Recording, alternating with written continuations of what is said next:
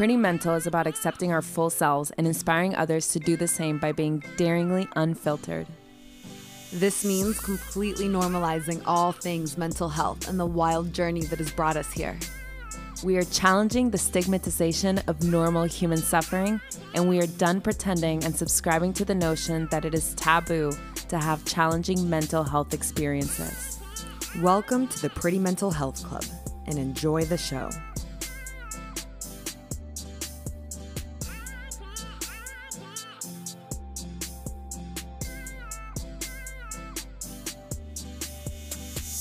Hey, Valentina. Hey, Paula. And hello, everybody. And welcome to another episode of Pretty Mental. Today, we are going to try something new, not do an intro, and just jump right into this conversation. But before we do, as always, take in a deep breath with us.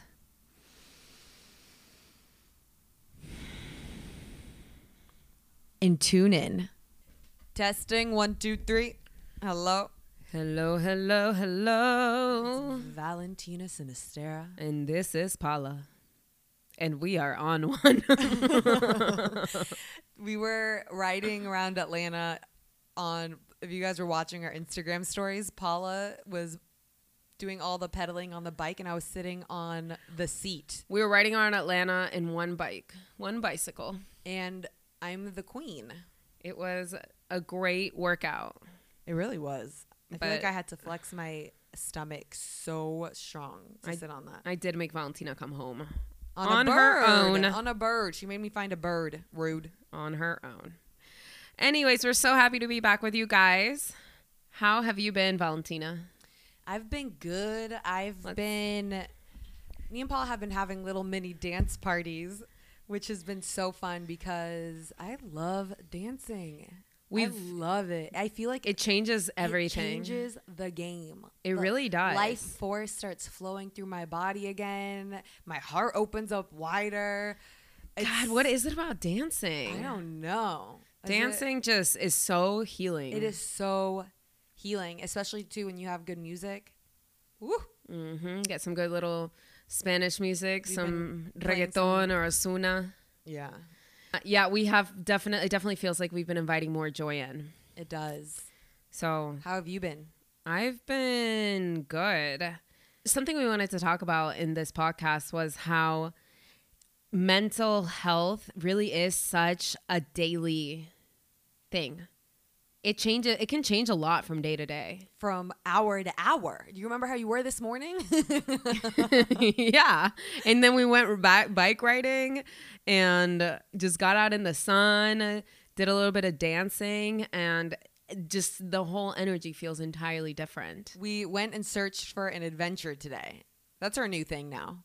Whenever we're just feeling like monotonous, like life is just the same thing every single day, we're just gonna go on an adventure, whatever it takes, even if it's riding our bike down the sidewalk, playing music on our phone, just whatever it is, shifting up the energy, just shifting but it, it really is day to day too, because the other day we were dude I feel like feel like we talked about this, was it on the I G live with Carlos?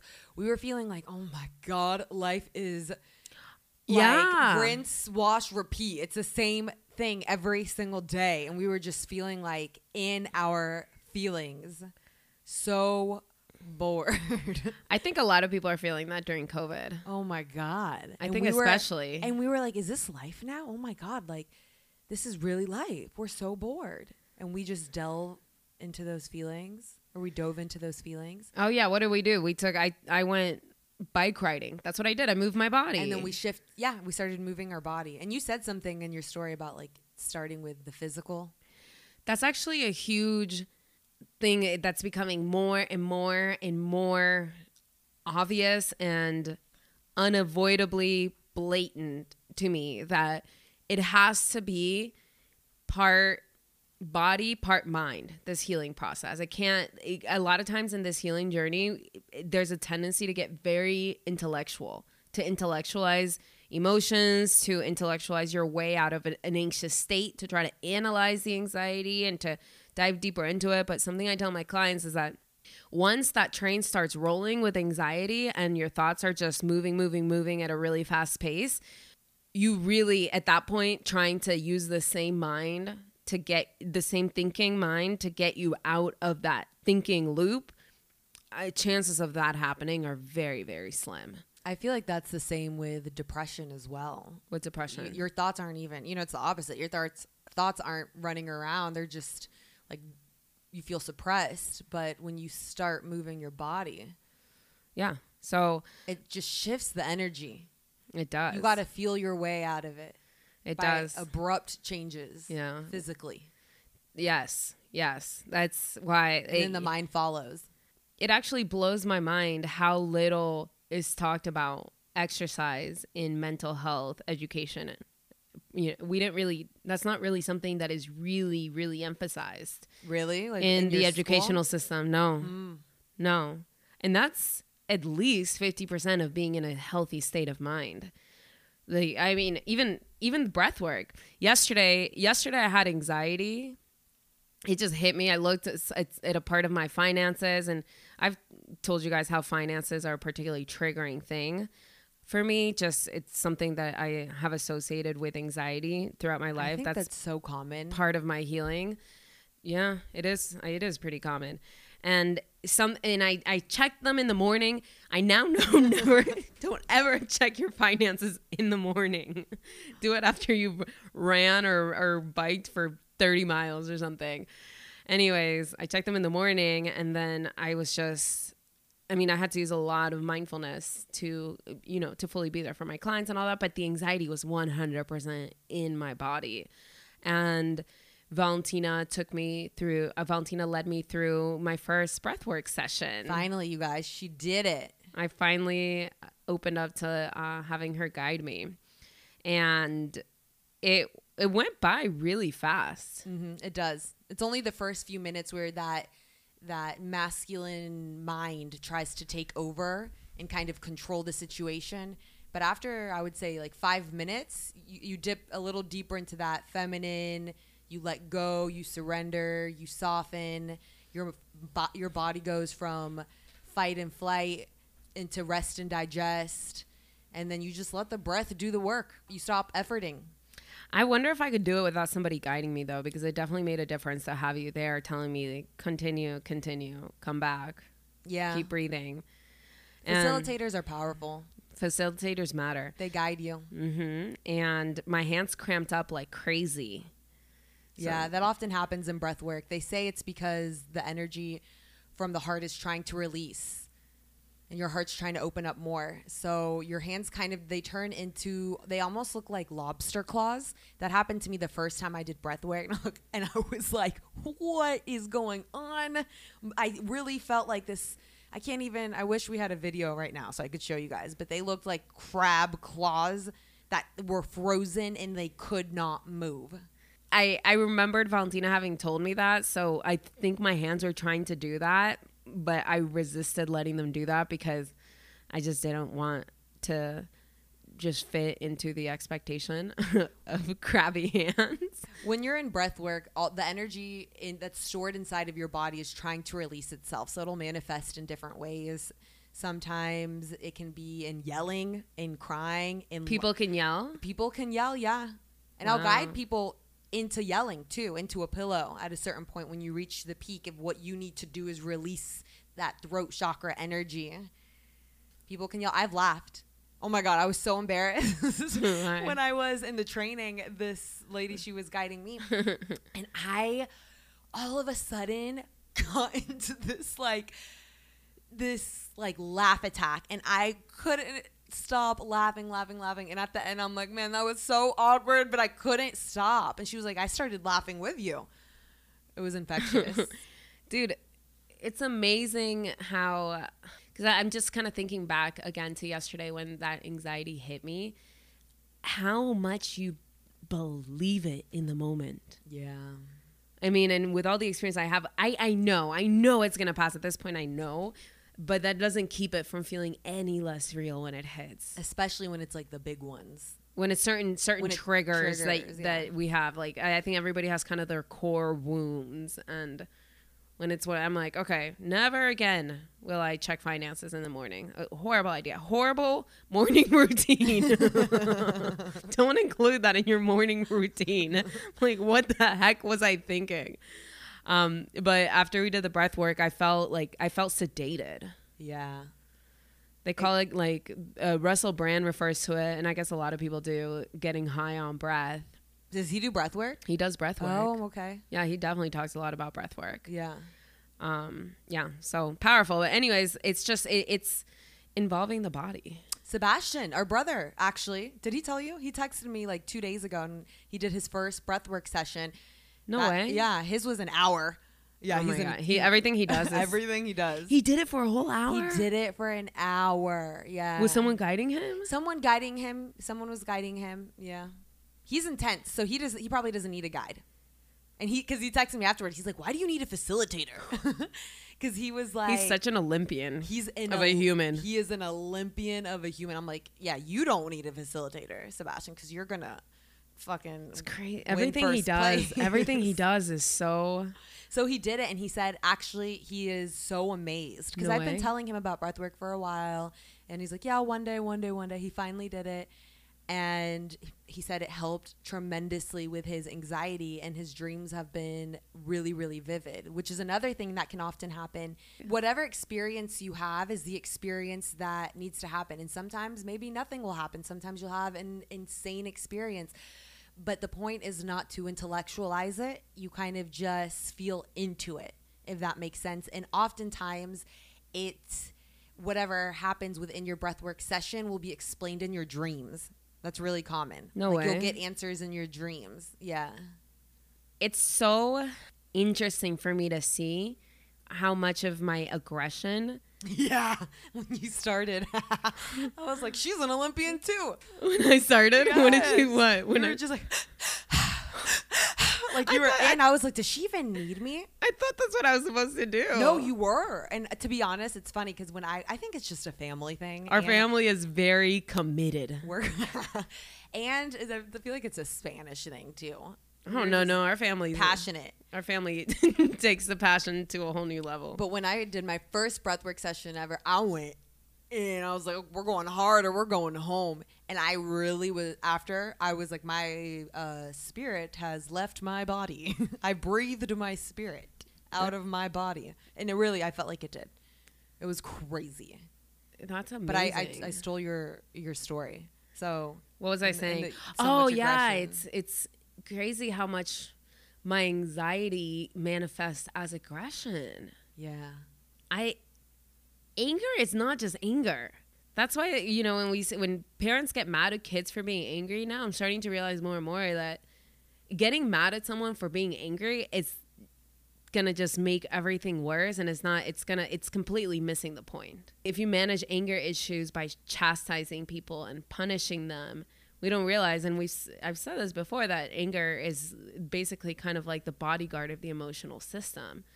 And it's just so amazing. It's so fascinating to witness that in myself, you know, because at this point we've done so much mindfulness work, so much meditation. So there's definitely a little more space between us and our emotions, even though there are times when it grips us, but you still have that glimmer of consciousness where you can witness it while it's happening. And now being at this age, it's just seeing, I, I guess, I don't, I'm going to keep saying the same thing over and over again. It's just so mind blowing to realize that my anger issues growing up were really just anxiety. And so I definitely, I felt the anger at the beginning of the session. Um, even the, the music Valentina had chosen, I was like in my head, I could feel that voice being like, the heck is this music? Yeah. Why does this music have words? Yeah. And I was literally like, I have to tell Valentina after this to, to use different music. It's so funny, the mind will do anything to resist to, to resist just being just in letting the go present moment.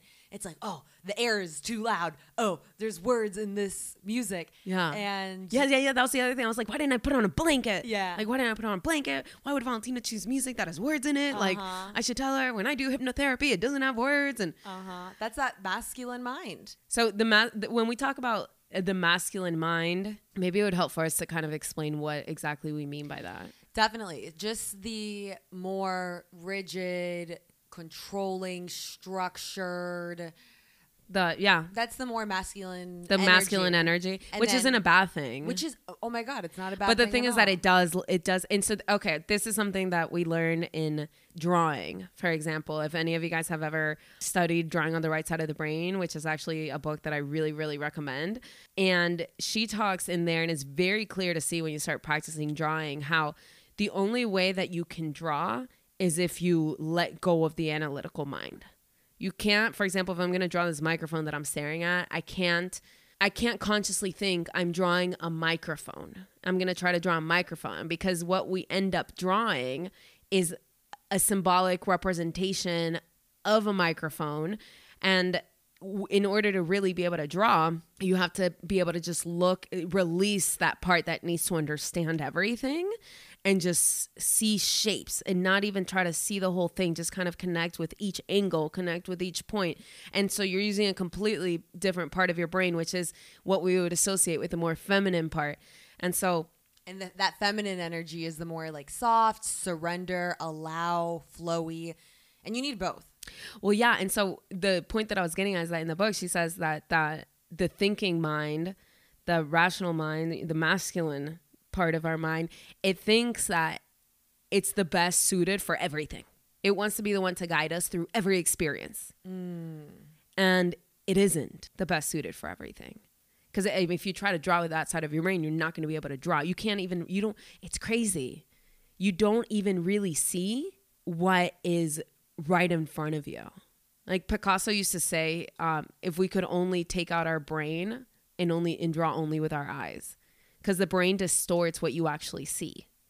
It's, I mean, it's fascinating. If you guys ever want to practice drawing, I think it's such a powerful mindfulness exercise. There was, what is that, Igor or something? That one dude that they, in high school, they made us uh, draw him upside down. Uh-huh, yeah. And it really ends up looking, it's a picture of this dude on a chair and they flip it upside down and you're supposed to, you, they flip it upside down in order to help that more controlling side of your brain let go of the image that's in front of you. Mm-hmm. So you surrender to just simply drawing curves and lines, mm-hmm, and dots and whatever. Mm-hmm. And in the end, it would look just like the image. Well, mine wasn't amazing. But I used to always make Valentina draw oh that guy. Oh, my God. Oh, my God. Yeah. I would always take Valentina as, like, my little student. She really would. We would Poor play Valentina. house daily. Yeah. And so...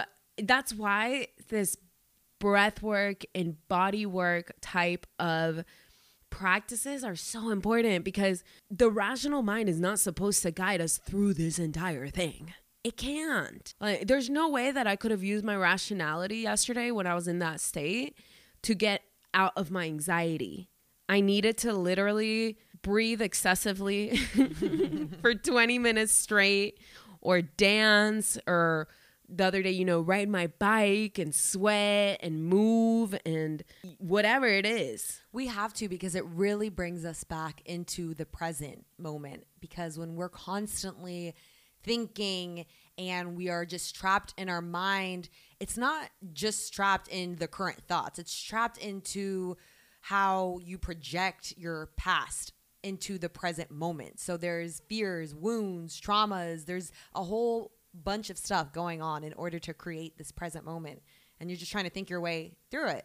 But when you start dipping into the more flowy energy, or when you get out of your head and more into your body, it, it becomes you just e- yeah. you're here you're yeah bringing the it becomes irrelevant. You. You don't need to understand why that emotion is fully there before you can step out of it fully. Like, okay, so it helps. This is where this is where the fifty-fifty thing matters. Analysis is important, because once you do, un- if you do understand the origin of those wounds, then you can bring compassion. Understanding is a bridge for compassion. But there is a point that if we just kind of rely on that analysis only to help bring us out of that state, hyperanalysis, it ends up having the adverse effect of what we really want. You get more and more trapped in yourself. That's why I remember when I used to think that I needed to kind of do all my healing on my own and I need to needed to understand all of it. I was just making myself more and more isolated and just being in so much analysis that, like, I couldn't even find the joy of life anymore. I was literally just about to say that's where joy comes in.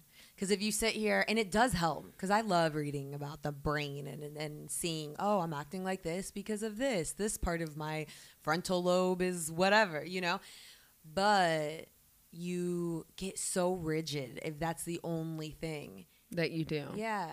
You can't be focused on healing all the time. That's that's kind of a trap that I definitely see in the healing community a lot. Yeah.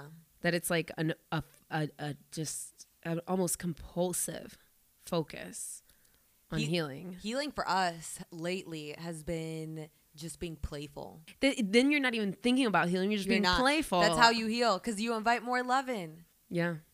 You're just playing. It's so important to play.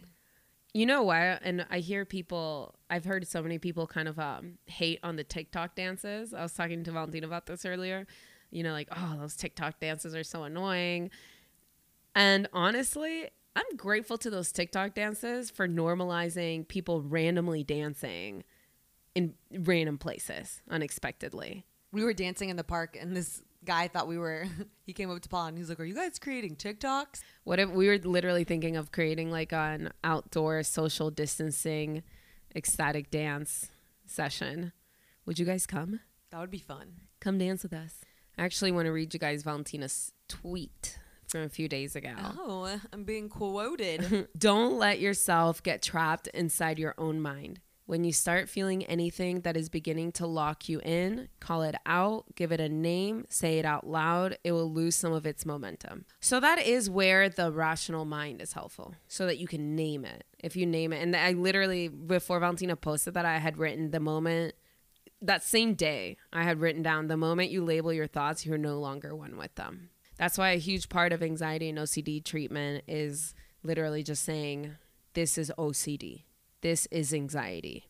This is fear rising. And if you understand the function that fear plays, if you understand what the O C D is trying to do, as soon as you name it, there's a little bit of space between you and that thing that's happening. And then you can decide a little bit more how you're going to move through it. So when you're in the middle of like an anxiety or panic attack, like what would you tell your clients? See that? Well, you want to name it. Or I don't even want to go as far as like a panic attack. So let's do like a spectrum of it. If it's you, a spectrum. If you're currently feeling anxious and just trapped inside of your brain, because that's what I, when I'm anxious, I feel trapped. Yeah. I feel like suffocated on the inside. Yes. And it's funny because for me, it does also show up as aggression. I just become more rigid. It's so interesting. And, ag- like, and aggressive. And any and anyone that comes near my sphere is gonna like feel my heat. Yeah, we get mad at people for being aggressive or being angry when in reality, like, they're just in a, place, a space of fear. It's like the thing you reposted the other day. We need more love. We need more love. In those times when we're hurting, we tend to want to beat ourselves up. I remember when, you know, yesterday when I was feeling that way in that moment, I'm like, oh, my God, life is so hard. This is life. I've been fooled. Why is life so hard? Jesus. And then today I'm just like totally fine. So, I mean, another huge part of this actually is just kind of like remembering that every single moment is going to pass. Every single moment is going to pass. Every single emotion, every single experience is going to pass. So that's where being able to name them can become a really powerful mindfulness practice, because then you start to like become aware that there's only one thing that never changes, and that's your ability to, ob- the observer, your ability to observe these thoughts. When you were doing the I G Live with Carla, she, there was someone in the comments that asked, you guys were talking about anxiety, and someone in the comments said, how do you know sometimes when it's anxiety or when it's intuition, maybe your anxiety is really just trying to help you? And I can't remember what your answer was. I just remember what I was thinking to that response. I think I just started a whole conversation in my head based off of what she asked. But I, when you're in a moment where you actually need to act because you are in literal danger, you are going to act. Your animal instincts are going to push you to act. Mm-hmm. You're not going to sit there and like ruminate, oh, there's this guy running after me. Like, what do I... Well, I mean, you yeah, run, you run. And also, let's say that, for example, back to the example of yesterday with the, like finances. In that moment, your body's perceiving that it's an immediate It's threat. an immediate. That's what that I'm in is. danger. Yeah. And yes, feeling some concern over my finances on some level, that's healthy. You want to care, because then that, you know, but but being in a place of total panic about it, it it's because you feel like you're in danger, but you can't do anything. Like, there's literally nothing I can do in this exact moment to, like, you know, let's say, like, exponentially increase my finances. And if I start kind of frantically trying to make that happen, I'm just going to feed feed it even more. So that's when you anxiety makes you think you have to listen to it. But if you compulse with it and, you know, let's just say then I start checking every single account, then I start going through every number, and then I start calculating, before I know it, I'm going to be like heaving in the corner. And, like, in that moment, I'm just like, I literally had to tell myself, like, okay, literally, this isn't going to change. In and I mean, like, I'm o- I'm okay financially, but it's just like a tra- you know, it's a it's a trigger. But listen, you guys, Paula was royalty in her past life, so this is beyond. I'm this not is below. sleeping in the, on gold coins. I am in danger. Yeah, basically, and then I had to tell at that point. Intuition could be like, hey, you know, it would be really help- good for you to budget or make this move or make this investment or go in this direction. But it's more gentle. It's a little more gentle. You don't feel like your soul is going to jump out of your body. The time to try to find solutions for things, too, is not in the middle of that anxiety. And I think that that's I. I know with my own experience, when I'm anxious, I immediately I'm like, OK, how do we get rid of this? I got to do something. I got to act out. I got to. You get impulsive with, like, trying to find your way out of it. And yeah. At that time, it's when you got to be like, you know what? I'm just anxious right now. So I know this is going to pass. I am not going to try to do anything about this or try to find the right answers. I'm just going to, you, you need a shift in energy. It's crazy because once that train starts rolling, the anxiety, once it starts rolling and that cortisol and that adrenaline is running through your body, you're kind of, you just have to, like, at that point, you just have to buckle up. You just have to buckle up and know that it's going to pass. But the thing you don't want to do is feed it more by doing whatever compulsion it's telling you to do. So what do you do? Well, for example, I knew I'm like, okay, enough. Let me stop looking through every single account statement right now. Yeah. The anxiety will want you to, like, seek out more and more and more and more reassurance. And at that point, that when you know you're doing it to try to get rid of the anxiety, you know that it's a compulsion. And so at that point, you just walk away, you go talk to somebody, you go dance, you go work out, you take uh, a hot shower or you take a cold shower, something to to just kind of, like, snap your body out of it. Or you just kind of, that's where kind of sitting with it is all is also important. Like, you don't have to sit there and, and just, like, you know, melt into the anxiety. That's why movement is important, but it's just recognizing that, like, okay, this is just this is gonna hang out for a moment with me. I try and, to bring in like uh, I try to bring in a sense of humor when I have mine a little bit, and when I call it out, I'm like, oh my god, I'm anxious. Like, put a funny voice to it and be like, okay, I'm a hot mess right now. Mm-hmm. A Get, sense of humor helps. Yeah. Sen- like, for example, like m- even making up a song with what the anxiety is telling you, or, or O C D for some people, you know, like, you know, I could be like, I am poor or something, you know, just like to, like, exaggerate whatever it's telling you, because, you know, this is something else that I tell my clients. Whenever you are in black and white thinking, you know that anxiety is hit. Mm. That's real, because when you are on sturdy ground, you're feeling good, you're feeling confident, you your energy is more open. Yes. You're more like, op- opportunities are coming. Yeah, your observation of life is a little more nuanced. Yeah. It's more nuanced. It's like, you know, if, whenever you find yourself thinking like, oh, this person definitely hates me, that, you know, it's like, that's black and white thinking. That's not real. You know, oh, I definitely like, I, I, I hate my job, or, you know, do I hate my job because I, you know, I'm not, I'm not enjoying it like I used to? Does that mean I hate my job? Chances are the truth is somewhere more in the middle. That's another thing that's been, I feel it so powerfully that I literally want to get the word middle tattooed on my body. This is how we are, guys. Because the truth really, for everything I am finding, is in the middle. And why it's so important for me is because I definitely have been more of an extremist thinker where everything is one way or everything is the other way. Everything is good or everything is... That's anxiety, man. You know? Even depression, actually. Also depression. Like, just whenever you were in black and white thinking, that's a good, that's a really great time to call it out, you know? Like, it could be like, life absolutely sucks. Truth is somewhere in the middle, you know? Life is hard today, but there have been good moments. The truth is somewhere in the middle is something that we use for everything now.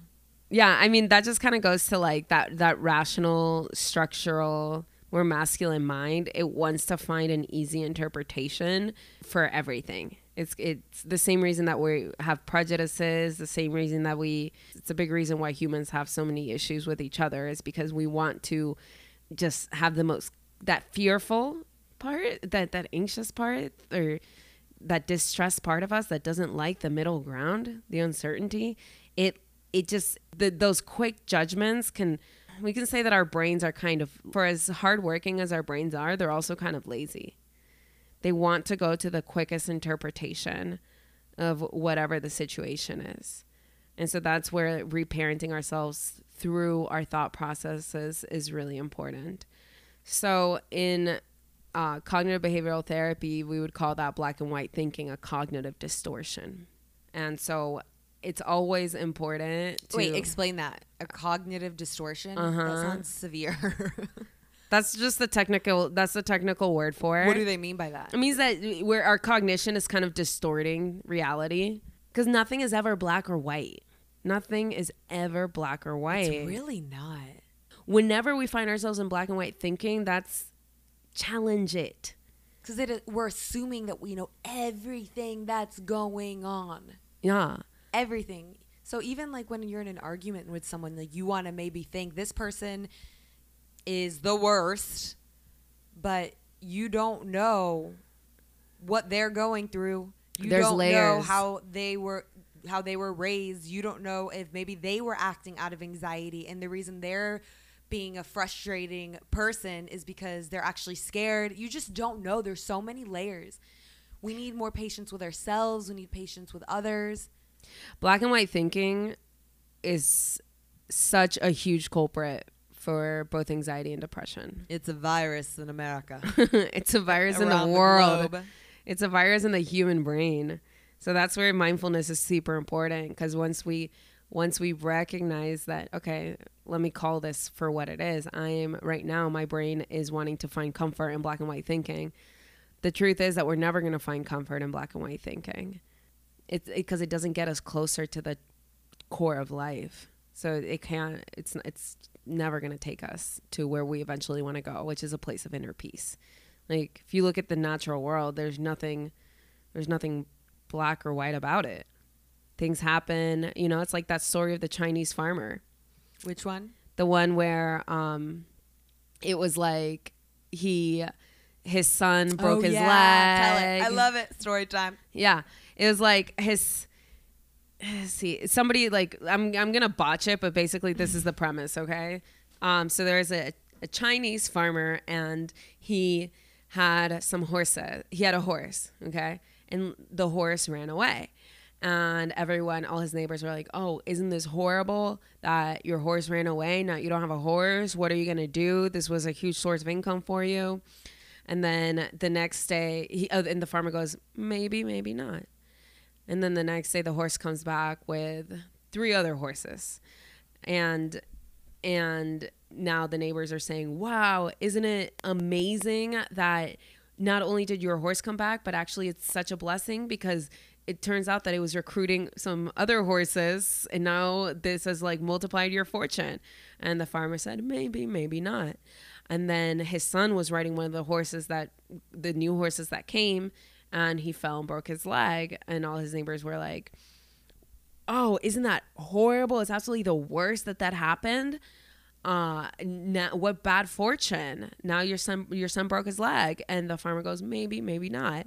And then we'll say a week later, the author the government authorities started coming into the village, into the town to recruit able-bodied young men for war. Uh, but because his son had just broken his leg, he wasn't eligible. And so then everybody started saying, wow, isn't it such a blessing that your son broke his leg and, and now he doesn't have to go fight in the war?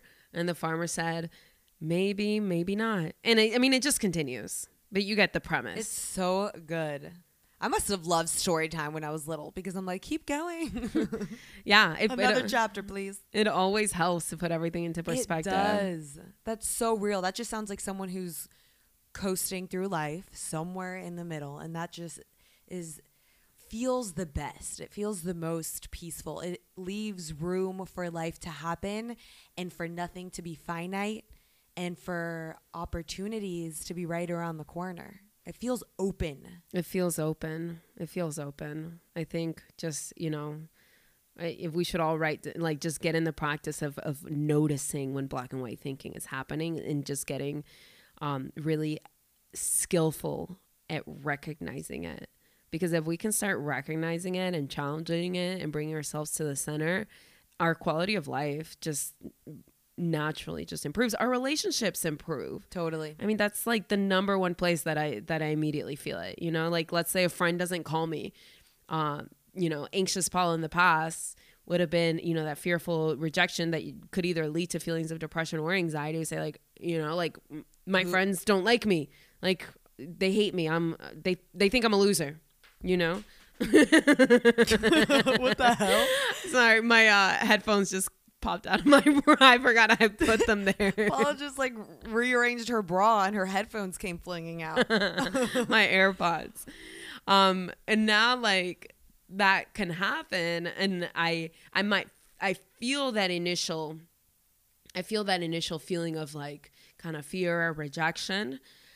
But then I know, I'm like, okay, black and white thinking is happening. I'm going to reparent myself through this. I'm, you know, there's there's layers to this. It's not that your friend absolutely rejects you now or that when they call you, your friend is obsessed with you. Like neither of those things is going to, no, that we're all multi-layered, complex human beings. And there's a bajillion different reasons for why we do the things that we do. So to try to put a quick label analysis on another human's behavior or choices, it only leads to more suffering. But in order to be able to really do that, to let go of trying to put those quick interpretations and labels on, on people and, and on situations, it requires a certain level of surrender.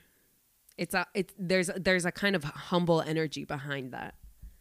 It may or may not be the case. That's Paula's. That Paula likes to do exposure therapy on me whenever I have anxiety, and I say, Paula, do you think like this happened? Do you think it means this? And needing some validation or like what is the word? Yeah, reassurance. Re- needing some reassurance, and she'll say, Valentina, may or may not, and I just actually want to punch you. In the moment, I'm like, just say one thing. Give me one answer. That doesn't even have to be the one I, one I want to hear. But it's real. But the, the, yeah, the thing about that practice, though, is that like in that moment, it's kind of like you're lifting weight, uh, your mental muscles, mental muscles. And I do it with you, too. Sometimes you'll ha- say, you know, you'll come to me with an anxious thought and I'll no, say, I also want to punch you. And I'll say, you never know, Paula. You never know.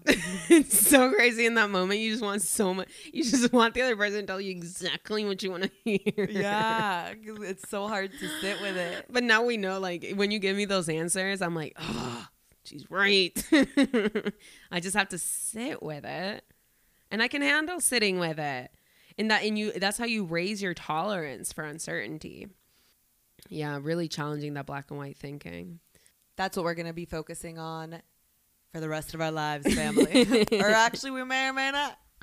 We may or may not. Ooh, update on Andrel's situation. If you guys have been following along, she got... So Andrel is...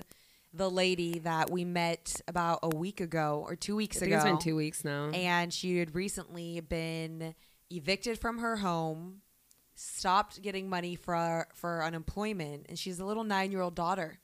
So Paul and I have been helping. You guys have been helping her. My God, we reached that GoFundMe goal in like a week.